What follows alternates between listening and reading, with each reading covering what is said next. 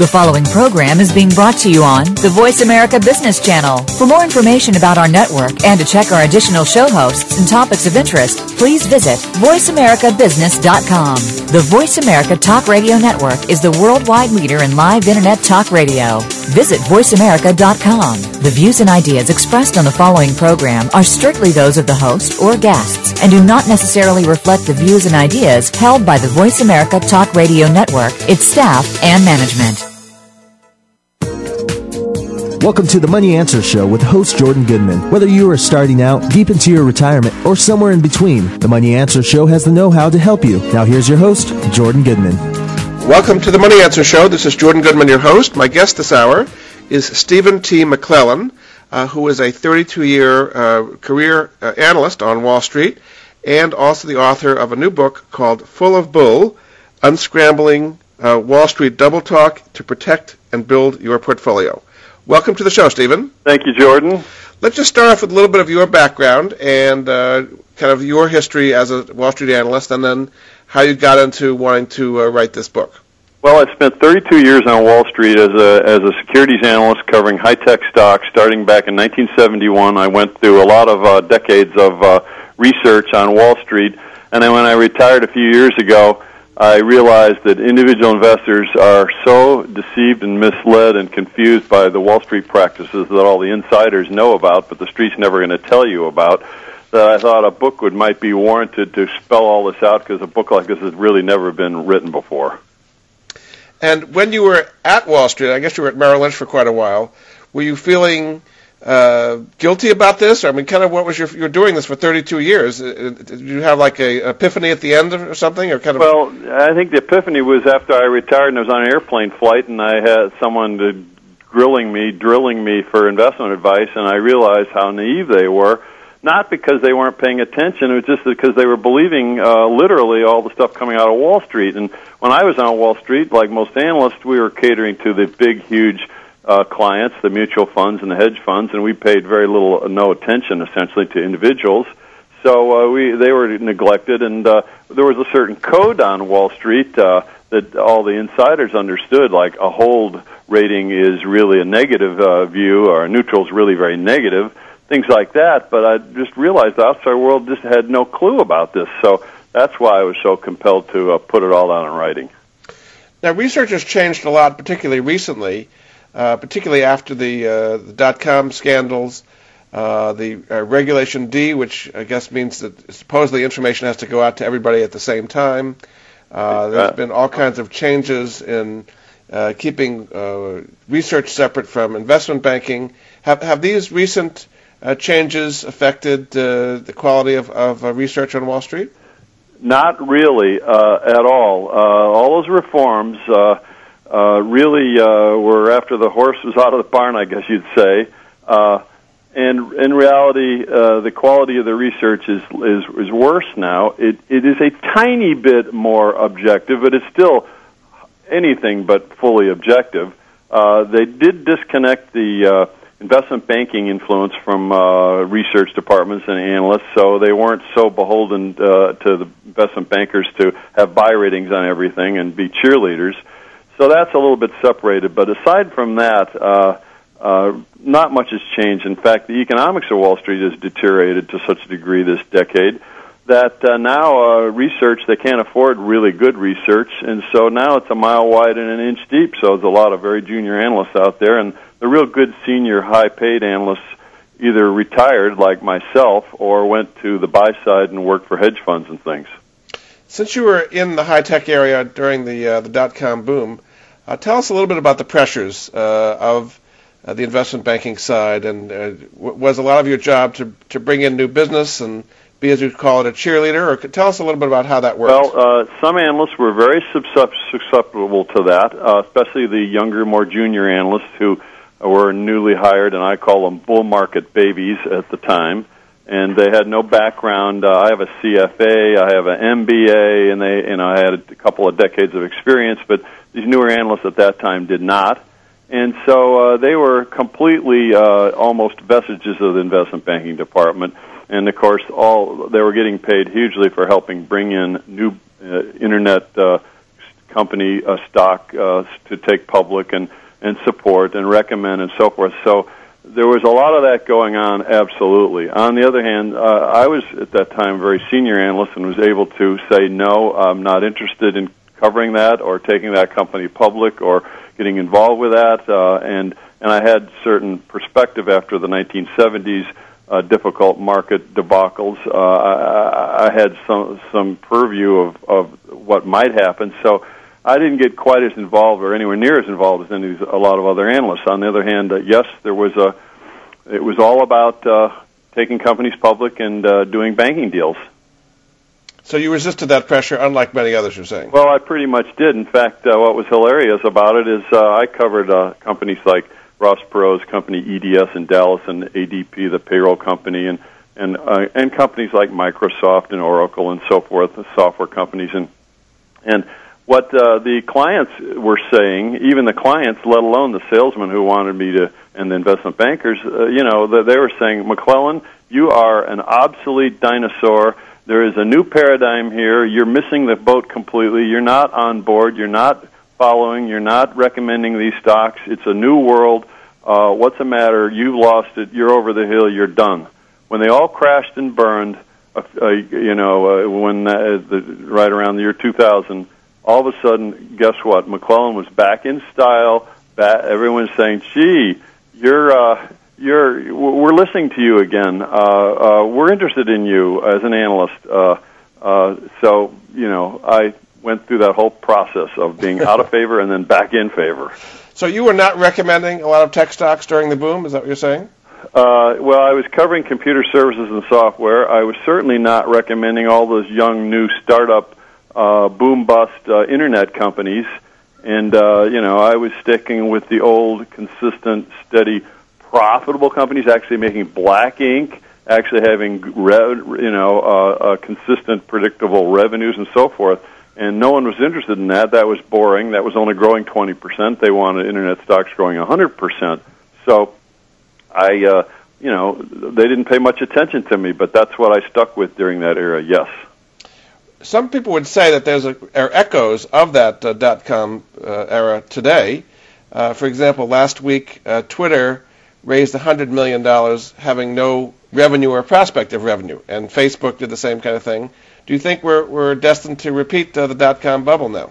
We uh, could well be. Wall Street does never learns from past mistakes.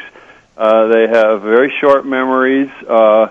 Uh, you're absolutely right. Uh, this is a very tricky market in here. It's very confusing. There's a, lot, a very deceptive stock market these days, and these kinds of companies. You know, Wall Street's all about what's the the newest thing in town, the newest game, and it's all about upside appreciation and gains and growth and so forth. They never recommend, or shall we say, focus on risk what the downside is, how much money you could lose, etc. That's never the focus, and that's the problem. That's why Wall Street tends to be a big glorified marketing sales organization selling their products rather than uh, objective uh, financial investment advisors. Uh, so they're a little bit like auto dealers in some respects, rather than uh, you know a, a trusted financial advisor. One of the things that was supposed to come out of the uh, transformation of research after the Enron and WorldCom scandals was a whole series of independent uh, Wall Street analysts, uh, you know, like Value Line and Argus Research, and right. uh, has that happened? And have they got a lot of influence? I mean, when you go on to uh, to Schwab today or something like, they'll they'll show the ratings of all the independent yeah. firms. This is part of the legislation. Has that changed things at all? It didn't change much because. Uh, yes, they all got bootstrapped because of the settlement by the major firms. They had to put up a lot of money to uh, allocate to those kinds of res- independent research firms and and publish their ratings and opinions alongside the brokerage firm's own internal uh, analyst opinions. Uh, that's almost sputtered out at this point. Uh, that five years is already done now. Uh, uh, it hasn't revolutionized or changed much. Uh, yes, you still see those opinions on brokerage reports, those outside independent opinions, but they're again don't have a lot of depth behind them. They're, they are more objective than the brokerage report because they're not beholden to investment banking and they're not beholden to uh, the big institutional clients that demand uh, positive ratings, like the mutual funds, and they're not beholden to corporate executives as much to that want you, the analysts on the street, to be positive on their particular stock. but uh, they're a little more objective. But there's not a lot of in-depth, uh, heavyweight, uh, talented, uh, experienced analysts behind that. So uh, I'm, uh, it really hasn't changed and revolutionized anything. There are these uh, rankings of uh, analysts, the institutional investor, all stars, Yep. and various other kind of independent rankings of uh, analysts as stock pickers. Is that a good place for people to go uh, to trust uh, analysts who are high on those institutional investor lists and these rankings? Is that a, a good Well- kind of independent way of looking at it? It, it, is. Uh, it is. Uh, yes, uh, to some degree. Uh, the Institutional Investor magazine ranks them, and so does the Wall Street Journal. Uh, uh, I think that that yes, that, that's a place to start. Now, the Institutional Investor magazine, it's a little bit of a popularity poll. It's who can make what analyst uh, can make the most phone calls and and uh, do the, do the most for the client, those big institutional clients that vote on those polls, and so they're, they're, those polls are a little misconstrued, or shall we say, uh, you know, uh, they're a little strange. But uh, so I, I'm, I, it's a mixed. Uh, I was on, I was ranked as one of the top three analysts in my field for 19 straight years. So of course I'm saying, oh, they're great and they're perfectly accurate and they're absolutely trustworthy. But in reality, I have to tell you. Uh, uh, uh, it, it's just a starting point. Uh, it's not. It's not uh, completely, totally trustworthy. Okay, uh, before we get into the book a little bit again, uh, Steve McClellan's book is called Full of Bull, uh, Unscramble Wall Street Double Talk to Protect and Build Your Portfolio. Uh, tell people about your website and blog and what some of the things they can uh, find out there. Yeah, uh, my website is my name, uh, Stephen T. McClellan. That's Uh, a PH, right? I do blog every couple of weeks to uh, discuss what's going on uh, in the Wall Street scene and uh, the stock market and my views on things. And uh, in reality, it's kind of updating the book. But uh, and then there's the book that uh, half the book is about all these confusing, misleading, deceptive practices that I think investors have to understand before they can even have a chance of a, a good, sound investment strategy. And then after that, the other part of the book is well, what is that sound investment strategy that is quite different than what Wall Street uh, is telling you? Well, let's start uh, right in with uh, your first chapter is decoding Wall Street's well-kept secrets, and one of them is that analysts are not very good at stock picking.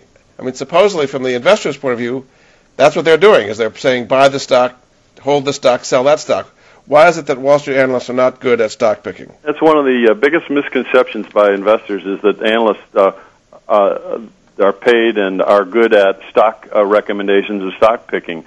In reality, they're paid for to do in-depth research on their on the industry sector and the company's innards, internals, uh, you know, uh, business and so forth, and and uh, they're really not uh, spend any time on on buy, sell, hold, stock picking, and they're not tracked very closely. And and so uh, the track record of analysts on Wall Street is notoriously poor on their recommendations.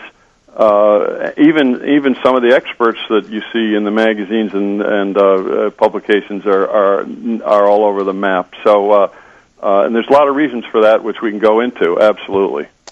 Okay, we're going to take a break. Uh, this is Jordan Goodman of the Money Answer Show. Uh, my guest this hour is Stephen T. McClellan, uh, whose new book is called Full of Bull Unscramble Wall Street Double Talk to Protect and Build Your Portfolio. We'll be back after this.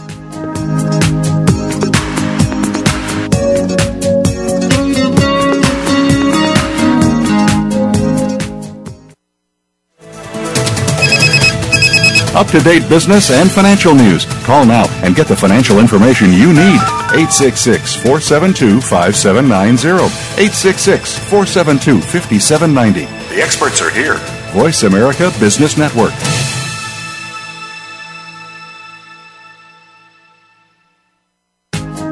Jordan Goodman has created the Money Answers Network to put at his listeners' fingertips the very best personal finance products and services that he has found in his 30 years of research. If you have a money question, Jordan Goodman has a money answer. To find out more, go to www.moneyanswers.com. The Money Answers Network features top products and services in virtually every area of personal finance, car buying and leasing, college financing, credit debt, financial planning, investing, insurance, legal services, mortgages, retirement planning, wills, and more. Only businesses that have demonstrated excellence in both their products and services are invited to become members of the Money Answers Network. The public can sign up for membership in the Money Answers Network at no charge in order to be apprised of the latest useful resources. To learn more, visit www.moneyanswers.com. Get ahead with Money Answers.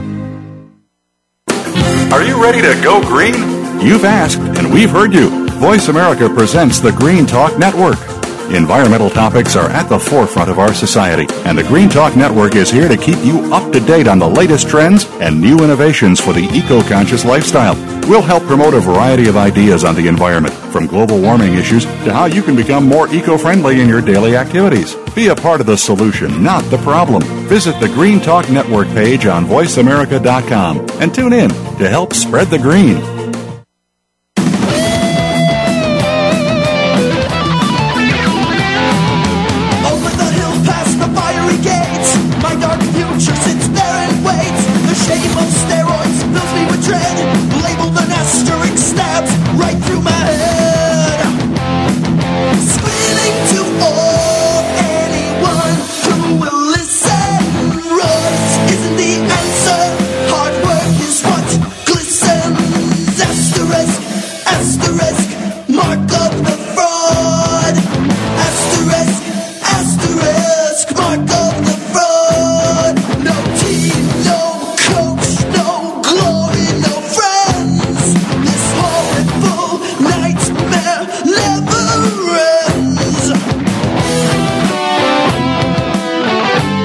That was Mark of the Fraud by Roydhead. Hear more at don'tbeanasterisk.com. Brought to you by Ad Council and the U.S. Olympic Committee. From the boardroom to you, Voice America Business Network. You've been listening to the Money Answer Show with Jordan Goodman. If you have a question for Jordan or his guest, please call us now at 866 472 5790. That's 866 472 5790. Now back to Jordan. Welcome back to the Money Answer Show. This is Jordan Goodman, your host. My guest this hour is Stephen T. McClellan, uh, who is a 32 year uh, veteran of Wall Street as an analyst, and he's written a book called Full of Bull Unscramble Wall Street Double Talk to Protect and Build Your Portfolio. Welcome back to the show, Stephen. Thanks, Jordan. We were talking about uh, kind of the um, uh, w- way that analysts are bad at stock picking, and that would be a surprise because most people think that's really what they do. H- how should people, what, what, what should they make of these buy, sell, and hold ratings? Well, you know, the, an analyst is subject to a lot of different uh, audiences and pressures. His trading floor wants an idea for today. His uh, big institutional clients, like the mutual funds and so forth, which is what they cater to almost entirely, you know, they they, they want to make money this month.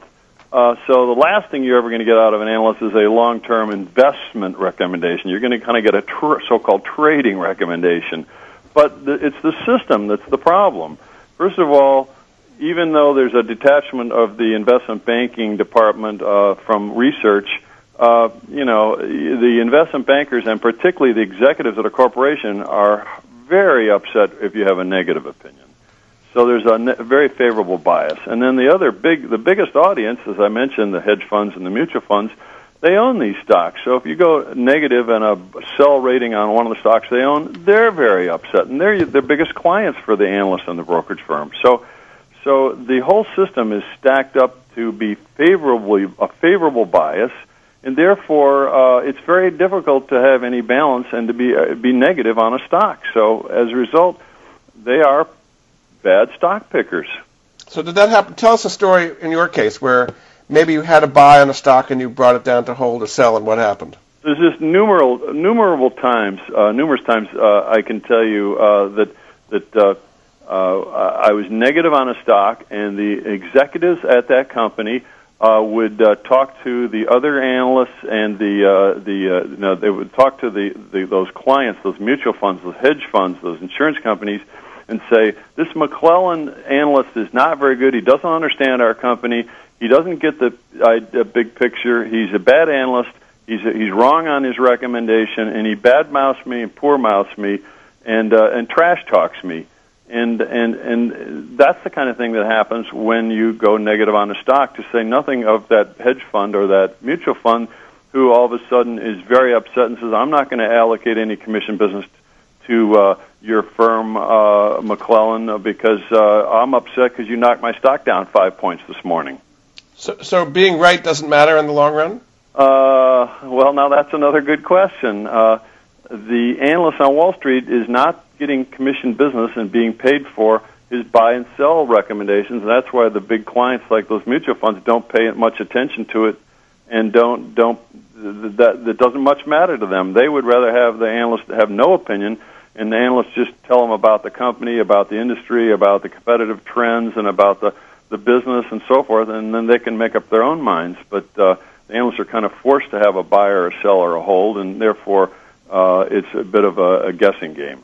Now, supposedly these big institutions, the mutual funds and so on, have their own internal analysts Yes, they who are do. doing buy side. So why do they need sell side analysts if they've got their own inside buy analysts? Yeah, uh, they, they they they they don't. Their analysts uh, tend to be uh, somewhat less experienced. And certainly uh, ha- cover a much broader uh, range of uh, companies and sectors, and so uh, that's a bit of a support staff. And so uh, the uh, sell side analysts at the brokerage firms tend uh, to to to be able to delve down deeper in companies' businesses because they're following less companies and really understand it better. So uh, it turns out uh, uh, now those analysts inside the mutual funds are better at stock picking. Interesting, but they're not as good at knowing the uh, detailed fundamentals in the businesses and uh, the, as the uh, analysts at the brokerage firms. One of the things you say is that most downgrades are late, um, that the stock price has already fallen.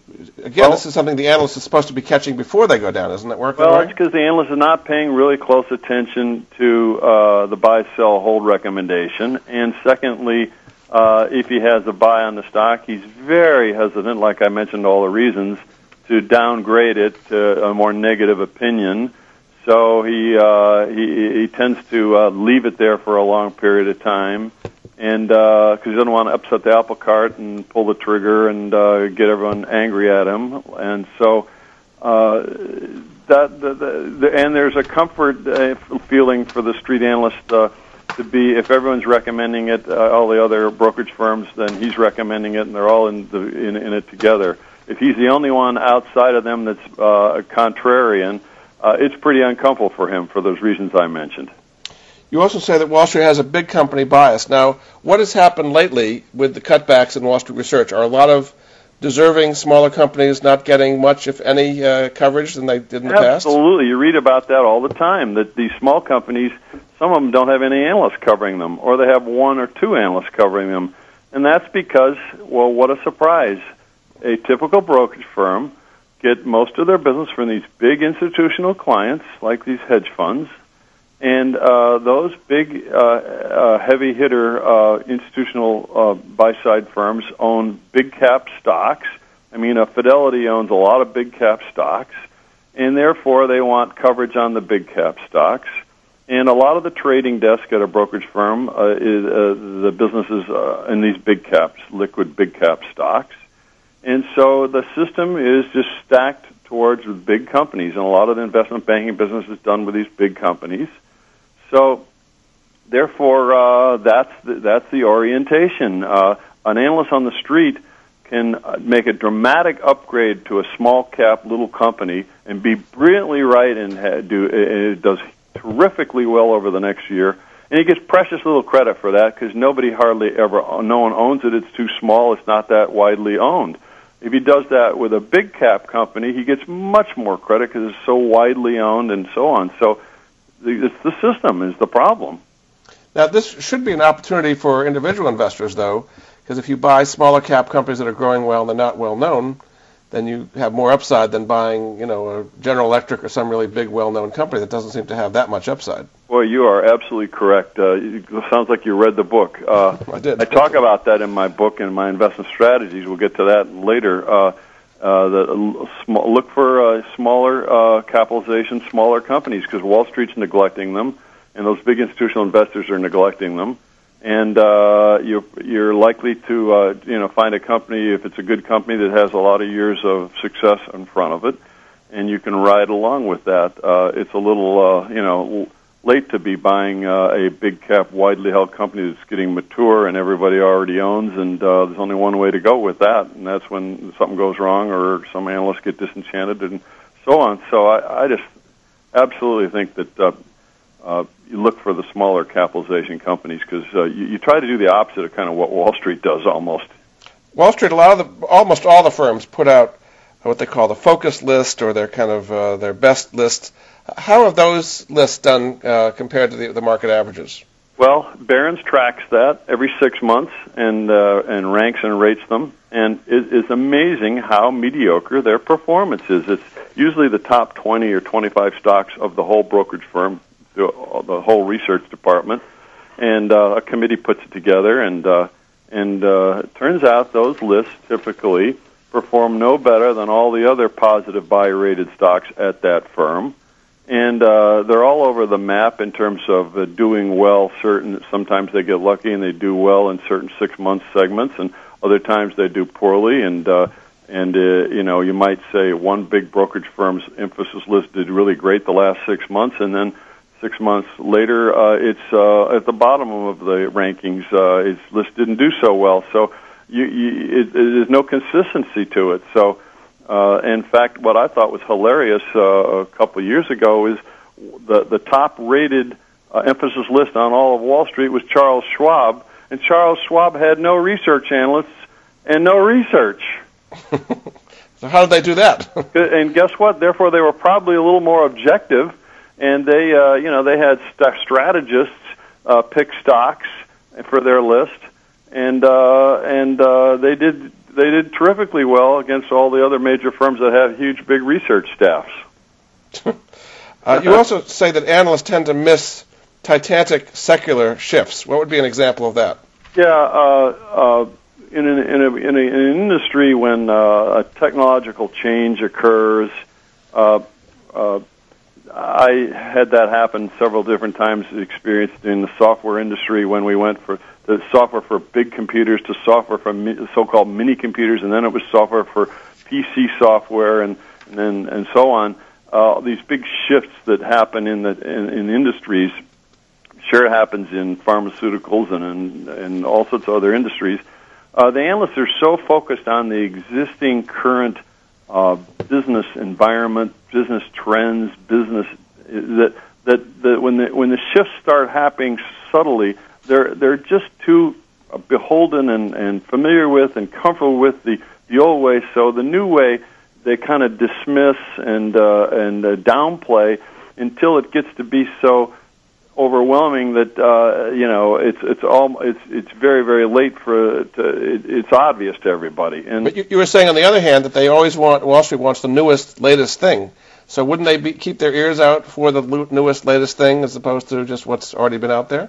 Yeah, uh, that's true, but uh, well, it's it's a it's a tough question. Uh, I'm thinking re- these really big, large market cap companies. You know, uh, the uh, big software companies or the these big you know uh, telecom uh, comp- uh, equipment companies, Cisco and so forth. Uh, you know, things might start changing in their in their in their in their sector, and uh, with new little companies emerging, but like I say, the bias is towards these big companies, so the analysts are spending all their time and attention looking at the big company, not the new, new emerging startups.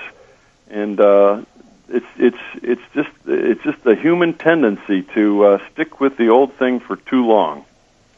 Very good.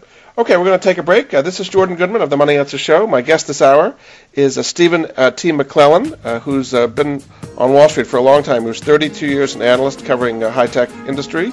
Uh, his new book is called Full of Bull Unscramble Wall Street Double Talk to Protect and Build Your Portfolio. We'll be back after this.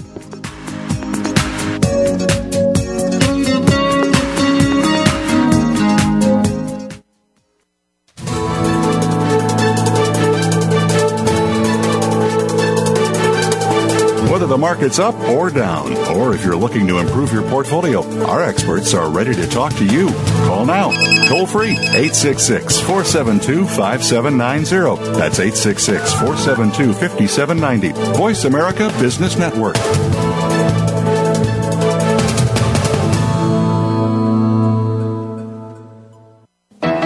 Ready to grow your business? Listen for the Independent Business Owner Show with your coach, Rick Corrado. This entertaining talk radio program will bring you the tools to help increase your business. You'll learn sales success, time management, lead generation, business development, life balance, and much more. Rick Corrado is here to help you take your business to the next level. Listen for the Independent Business Owners Show, heard live every Monday morning at 11 a.m. Eastern Time, 8 a.m. Pacific on the Voice America Business Network.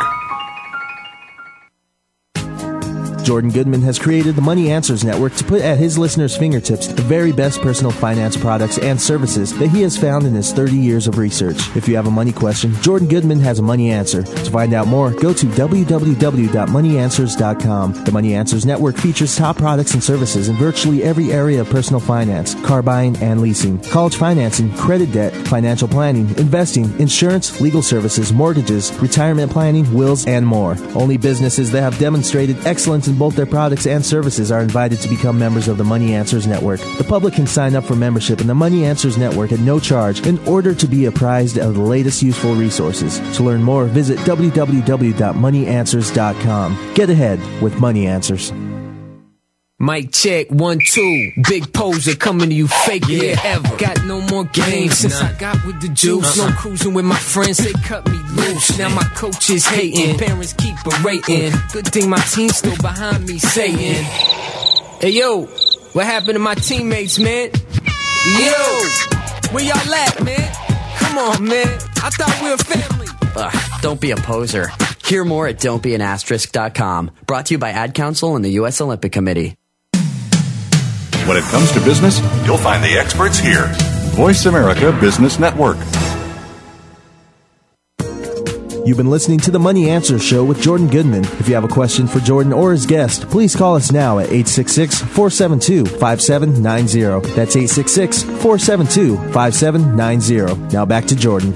Welcome back to the Money Answer Show. This is Jordan Goodman, your host. My guest this hour is Stephen T. McClellan, uh, whose new book is called Full of Bull Unscramble Wall Street Double Talk to Protect and Build Your Portfolio. Welcome back to the show, Stephen. Thanks, Jordan. You want to talk a little bit about the uh, buy and sell opinions and, and uh, hold and so on, and, and what that really does mean and what it doesn't mean, and how people should, should take those kind of opinions. Yeah, the uh, opinion rating system on Wall Street is quite flawed. For example, a, a neutral or a hold. Some people think a hold means you they're indicating you should hold the stock. Well, far from it. A neutral if it's a downgrade from a buy positive buy rating, it's very negative. They're sending the signal that the analyst is getting more negative about the company and the stock and the outlook, and, and that's a downgrade. And and everyone on the insiders all know that, and so they'll either sell the stock or certainly understand that the analyst is getting very much more negative. If a neutral is an upgrade from a sell rating up to a neutral, then it's very positive because he's getting more positive on the company's outlook and the earnings prospects and and the stock, and therefore he's sending a very favorable positive uh, uh, signal. But uh, on the face of it, if you just take it literally, you don't know which it is, and it's the same for outperform or underperform. A few years ago, an analyst at a major firm had Toll Brothers. It was twenty-nine dollar stock at that time. He had an outperform on it, and his price target objective was twenty-three. Because in reality, he said, well, it's going to outperform all the other home builders, even though it's going to go down in price. But someone, as an outside investor, might think an outperform means that stock is likely to go up, or that they were recommending that because it might it was going to go up. But in reality, no, not at all. So outperform and underperform are very confusing and misleading as well. Yeah, you also say that uh, major uh, buy-side institutions, the hedge funds and uh, mutual funds and so on, uh, have access to selective information uh, that the average person doesn't have. Supposedly, Reg D, uh, I guess it's uh, FD, right, was the um, yes fair disclosure, full, full disclosure, yeah. was was supposed to get rid of that selective. That hasn't happened. You're saying? Did not happen. Has not happened. No. first of all if you're a big institution like a, a huge mutual fund or uh, one of the major, guess what? Uh, you call up the top executive of the company, and they're going to talk to you. Or you want to go visit the company, or you want the company to come and visit you, they're going to because you own a few million shares of their stock. And uh, they don't, in those meetings, they don't even let the uh, sell side, that is the brokerage firm analyst, in to join in to hear what they're talking about. And you you have you can imagine what body English is going on in, in that kind of a meeting. And then uh, just take the analyst itself, the analyst's opinion. Analyst research reports uh, have are, are very useful for all the, the, the information in them about the company's business and the competitors and the and the trends and everything. But but uh, in reality, they don't really they don't get real specific, subjective, and and opinionated and, and pithy in terms of uh, uh, uh, the real critical stuff. And so so because they're kind of watered down, or shall we say, they're they're, they're, they're there's the compliance committees that that that, that, that smooth them out and so forth. So what happens is if you really want to know the what the analyst is really thinking, well, guess what? He's on the telephone to these big, huge institutional investors, talking to those huge portfolio managers, telling them what he what he really thinks and what what what. what not that he's really negative and his published opinion is positive. It's not that degree of conflict, but but he's just giving them shades of of views and shade shadings and so forth. And so that goes on a lot. Well, the individual investors are not privy to that. Isn't but, this what FD was supposed to stop, though? Is it, supposedly well, it doesn't because the same what? information was going to everybody at the same time. That well, yeah, idea. if it's a major thing like a big opinion change or it's a material change in your earnings estimate forecast or something like that. But if it's just like uh, uh, something like, well, I think they're highly likely to win this contract, uh, big contract in the next month, uh, that it's and so forth.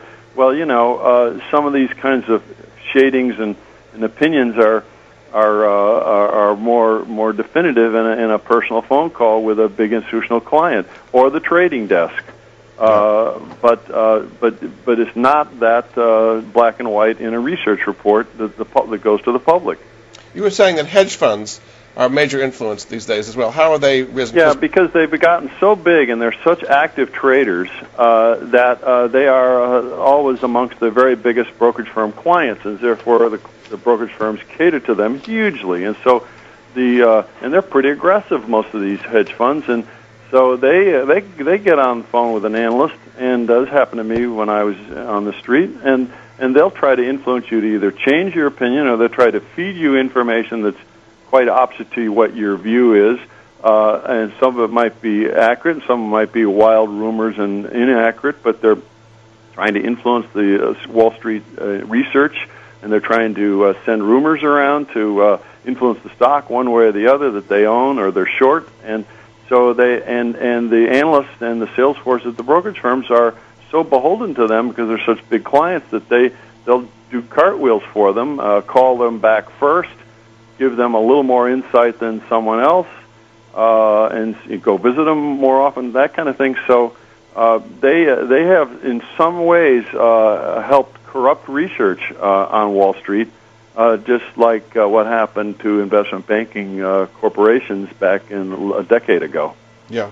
Okay.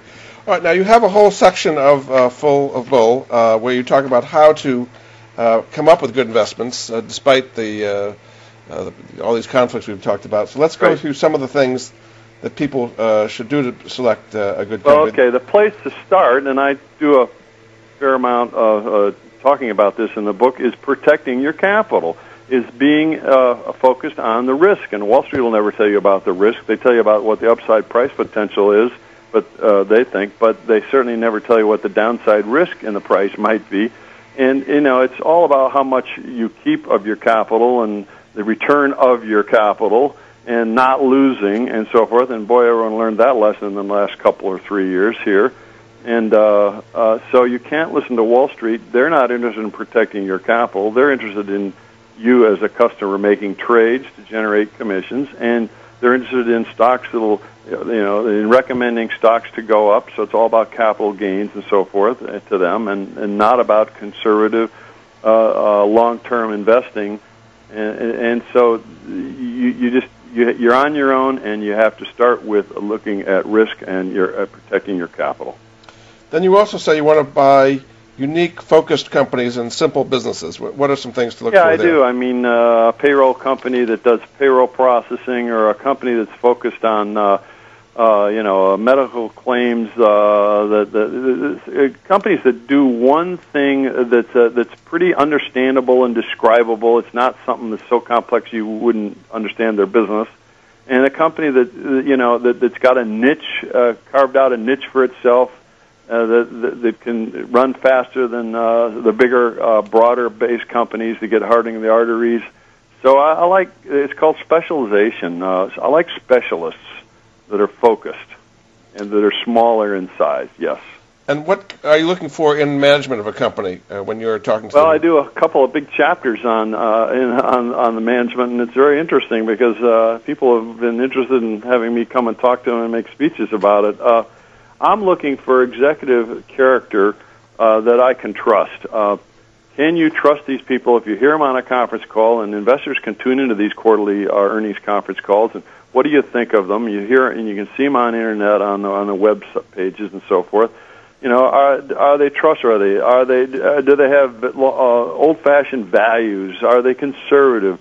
Are they in touch with uh, what's going on, uh, or are they, uh, you know, are, and, and are they confident? And and I like them to be tough and assertive and have some conviction and confident and you know other other factors, creative and so on. Uh, uh, that's what I look positively. But the other things are red flags that throw up to me. Uh, uh, to avoid the, the company if they're arrogant and if they have a lot of hubris and a lot of hype and if they're talking about their stock price and their and there's a lot of a lot of PR full page ads uh, with the CEO's picture on it. Uh, they're flamboyant. Uh, if they're lavish, have opulent headquarters. Uh, uh, if they trash talk their competition, you know, if they have these characteristics that are that are not very good quality, uh, you uh, you're uncomfortable with, uh, I wouldn't trust the company.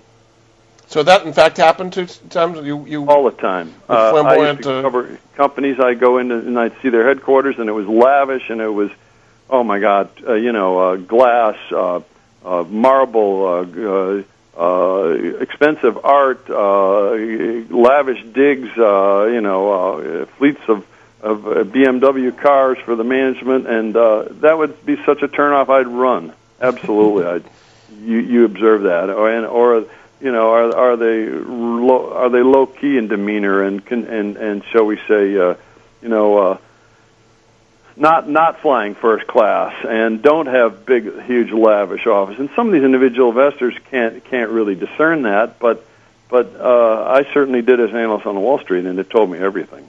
You also said to avoid weird stock structures and sweetheart management setups. What would be some examples yeah, of that? I mean, uh, when you have two classes of stock, uh, when they have uh, uh, things that uh, stock buybacks are another thing that really bother me because I think uh, managements are notoriously bad at buying their stock back. They should be paying it out in dividends or reinvesting it in the business, and uh, that's just a mechanism to, to to to to help push their stock price higher when they do a big stock repurchase plan. So anything that's complicated and uh, has, uh, in terms of the stock structure, is to me very bothersome, and uh, I would avoid that. Yep. You, you do like dividend yields, and we were saying that Wall Street is very much oriented towards growth, but you say dividends are important. Do I ever? Uh, it's probably maybe the second most important thing in my investment rec- uh, strategies. People don't realize that uh, dividends over the last 80 years or more have uh, contributed 40 more than 40 percent of uh, the return on capital uh, in stocks. Uh, the other 60 percent is is uh, capital appreciation of the stock price. So if you're if you don't have stocks with dividends, you're leaving 40 percent of the gains or the returns on the table. You're you're and the other thing, of course, I recommend is value stocks that are conservative, uh, low priced value stocks. And everyone says to me, "Well, how do you determine that?" And one way to do it is do they pay a dividend? Do they pay a good dividend? Because invariably, if they're paying a dividend, they they're they're pretty conservative. They have a good balance sheet, they have good cash flow, they have good profits, and so they're able to pay out a dividend consistently. And they're, therefore, it's probably by definition a value stock with a modest PE multiple. So, uh, dividends are very important, and then the value uh, price uh, pricing of the stock is also very important. You say that uh, trading can be entertaining, uh, but like gambling is usually fruitless. Now today, people are following uh, Jim Cramer and all the latest, you know, hot stock tips for the next 15 minutes on CNBC.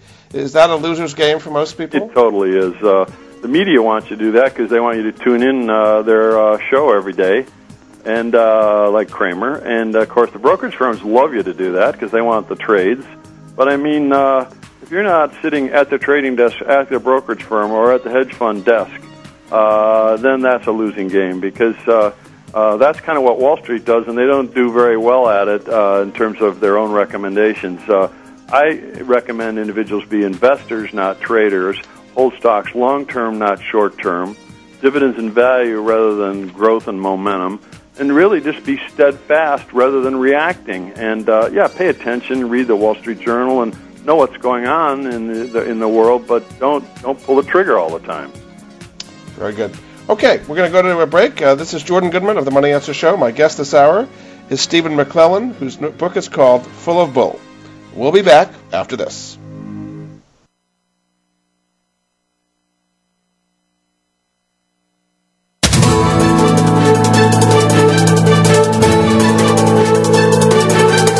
Whether the market's up or down, or if you're looking to improve your portfolio, our experts are ready to talk to you.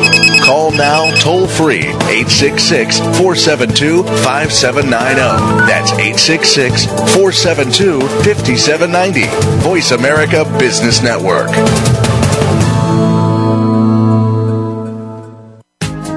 Jordan Goodman has created the Money Answers Network to put at his listeners' fingertips the very best personal finance products and services that he has found in his 30 years of research. If you have a money question, Jordan Goodman has a money answer. To find out more, go to www.moneyanswers.com. The Money Answers Network features top products and services in virtually every area of personal finance, car buying and leasing, college financing, credit debt, financial planning, investing, insurance, legal services, mortgages, retirement planning, wills, and more. Only businesses that have demonstrated excellence in both their products and services are invited to become members of the Money Answers Network. The public can sign up for membership in the Money Answers Network at no charge in order to be apprised of the latest useful resources. To learn more, visit www.moneyanswers.com. Get ahead with Money Answers. Think of the world 50 years ago. Now think of this same world and how it'll be 50 years from now. Did you know that if the world's population continues to grow at its current rate, our children and grandchildren will only have 25% of the resources per capita that our parents and grandparents had? We must preserve the foundation of a quality standard of living. That foundation starts with Go Green Radio. Join your host, Jill Buck, for Go Green Radio every Friday at noon Eastern, 9 a.m. Pacific on Voice America. When it comes to business, you'll find the experts here. Voice America Business Network. You've been listening to the Money Answer Show with Jordan Goodman. If you have a question for Jordan or his guest, please call us now at 866 472 5790. That's 866 472 5790. Now back to Jordan. Welcome back to the Money Answer Show. This is Jordan Goodman, your host. My guest this hour is Stephen T. McClellan, uh, who is a long-term uh, analyst, a veteran of Wall Street. Uh, his book is called Full of Bull, Unscramble Wall Street Double Talk to Protect and Build Your Portfolio. Welcome back to the show, Stephen. Thank you. Before we get back into it, just give people your uh, website again and, and blog, so if they want to follow you, they can uh, go there. Stephen S T E P H E N T like in true McClellan M C C L E L L A N at uh, dot com. Good. Okay, let's go into some of the other areas uh, where people should be doing to, to get investments that are going to work for them. Uh, one of the areas you say is that turnarounds uh, almost never work. What, what, do you mean by that? Yeah, uh, Wall Street loves a turnaround story. A big company that's gone off the tracks and brings in new management and tries to turn it around, and most ninety percent of the time, it never quite turns around. So what happens is that the manage, new management does a lot of write-offs and brings in a lot of new management and uh, tells a whole new story, and everyone gets excited. But in reality, uh, they're not. They, they can't really change a, a dinosaur that's losing its way and make a new company out of it and give it all sorts of new dramatic uh, directions. Uh, the new startup companies do that. Uh, they, they do it from the get-go a big uh, old uh, tired established company is very uh, very difficult to turn around. I mean, IBM is one that people would think of as as well, a place that did turn IBM around. is kind of uh, yeah they lost uh, they, they went off the tracks and they they kind of studied the ship under Gerstner uh, ten years ago. but in reality, if you look uh, where they've gone, uh, hardly any revenue growth, and uh, a lot of stock buybacks, and a lot of financial finagling.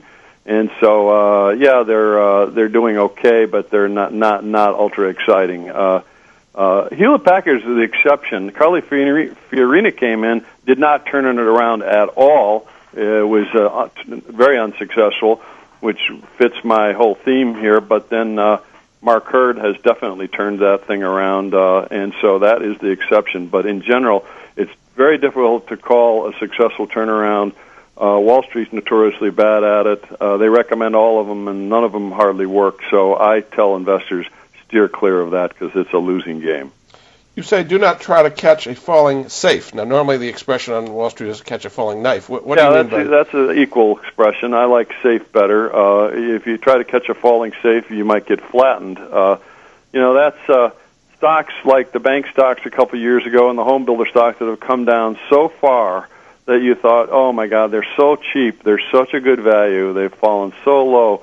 Now I'm going to get in at the bottom and buy the stock. And of course, what happens always is they go lower and Wall Street plays that game uh, again unsuccessfully. They they they they, they try to recommend it when the stock is you know all the way down to say you know 10 or 15 like GM was down from 80 to 10 or something and it goes on down to 5 and to 2 and, and to 0 and so on so uh, that is uh, a very very impossible game to pick the bottom and uh, buy it at the bottom and so forth and so it's again uh, something to uh, uh, it's it's for traders, but it's just uh, it's not a good investment strategy. You also said to avoid initial public offerings. They're they're starting to get hot again. They certainly are, aren't they? They've done studies on IPOs, and uh, the all the studies show that if you buy them on the IPO price, uh, you uh, underperform the market for the next 12 months, uh, and that you invariably almost always can buy them cheaper later than the IPO day price and if you're an individual, you're not going to get a good IPO uh, position anyway. If it's a hot IPO, it's going to it's going to get allocated by the brokerage firm to those big institutional clients, uh, the hedge funds and the mutual funds and the and the endowment funds and so forth. They're going to get the lion's share, and you as an individual investor, you're lucky if you get 50 shares. And uh, so, uh, and if you do get some stock well, it's because there was a lot of stock to go around because they couldn't sell it. It was not a hot offering. It was not uh, a lot of interest in it. The outlook, it was a tough deal to get done, so they give it to the individuals because they couldn't uh, manage to sell it to the big institutional clients. So okay, some IPOs of the things are uh, not, a, not, not a good investment. Some of the other things you say that people should be doing uh, is to uh, read various publications like the Wall Street Journal and so on. What are some media sources that you think people should be reading? The media sources are certainly more objective than the brokerage firms' research. So, you know, I read the Wall Street Journal, I read Barron's, and I read Forbes, and uh, there's other publications, and at least their their their interest is is to a much greater degree of being objective on uh, uh, on the news, on companies, and on the uh, investment re- recommendations they aren't so beholden to big institutional clients or uh, big uh, corporate uh, investment banking clients. So, so you do get some good uh, stock ideas. You you can't take them completely. Uh, um, you, need to do a lot more research after that to you know look into a little more. Get the brokerage report, read about the company. Don't don't pay attention to the brokerage firm's conclusion or the stock stock recommendation or anything like that, but read about the the, the, the business of the company and do a little homework. But uh, those publications certainly are much better, uh, uh, so we say, avenue for uh, stock ideas than Wall Street. You say that people should listen uh, to quarterly co- uh, earnings conference calls. Um, is, can the average person kind of discern what's really going on there and whether to buy or sell based on those? I think that is an um, it's an amazing way to get a very good uh, quick one hour understanding of what's going on at a company once a quarter and if you miss some quarters it's okay you don't have to listen to them live the day they have them or the moment the hour they have them you can listen to them for two weeks afterwards anytime you want uh, you can get them on the company's website or so forth and uh, you listen to what Wall Street's asking, the questions. You can hear what the analysts, if the analysts have a negative concerns and negative drilling into the company or if the analysts are feeling positive. and you can certainly hear the executives talk about their business and you can tell whether they're uh, arrogant and uh, a lot of you know a lot of a lot of hype or whether they're conservative and sound trustworthy and and uh, I just think they're incredibly valuable and most individuals investors don't have any idea that they even exist and and uh, I just uh, I just think uh, of all the different sources of learning about a company and a stock, that is maybe the one that's the least exploited and, the, and it's the easy, very easy to do. Well, as we come to a close here, Steve, why don't you just kind of give people an overall view of, of what they should watch out for and how they can be successful investors in the market today? Yeah. Uh, you have to keep those short-term influences at bay uh, that you you know every day uh, happen in the media and what's going on, and you certainly have to understand all that stuff we talked about earlier on Wall Street's confusing, misleading practices, so you can work around them and and uh, avoid them and not pay attention to them, and you know all that confusing gibberish, and then uh, uh, stick to some really solid investment strategies that are conservative, like we've talked about, that uh, will serve you over time. Very good. All right. Well, thanks so much, Stephen McClellan. Uh, it's been fascinating. Uh, again, you can find out more about this book. It's called Full of Bull Unscramble Wall Street Double Talk to protect and build your portfolio. This is Jordan Goodman, and we'll be back again next week. Thank you for listening.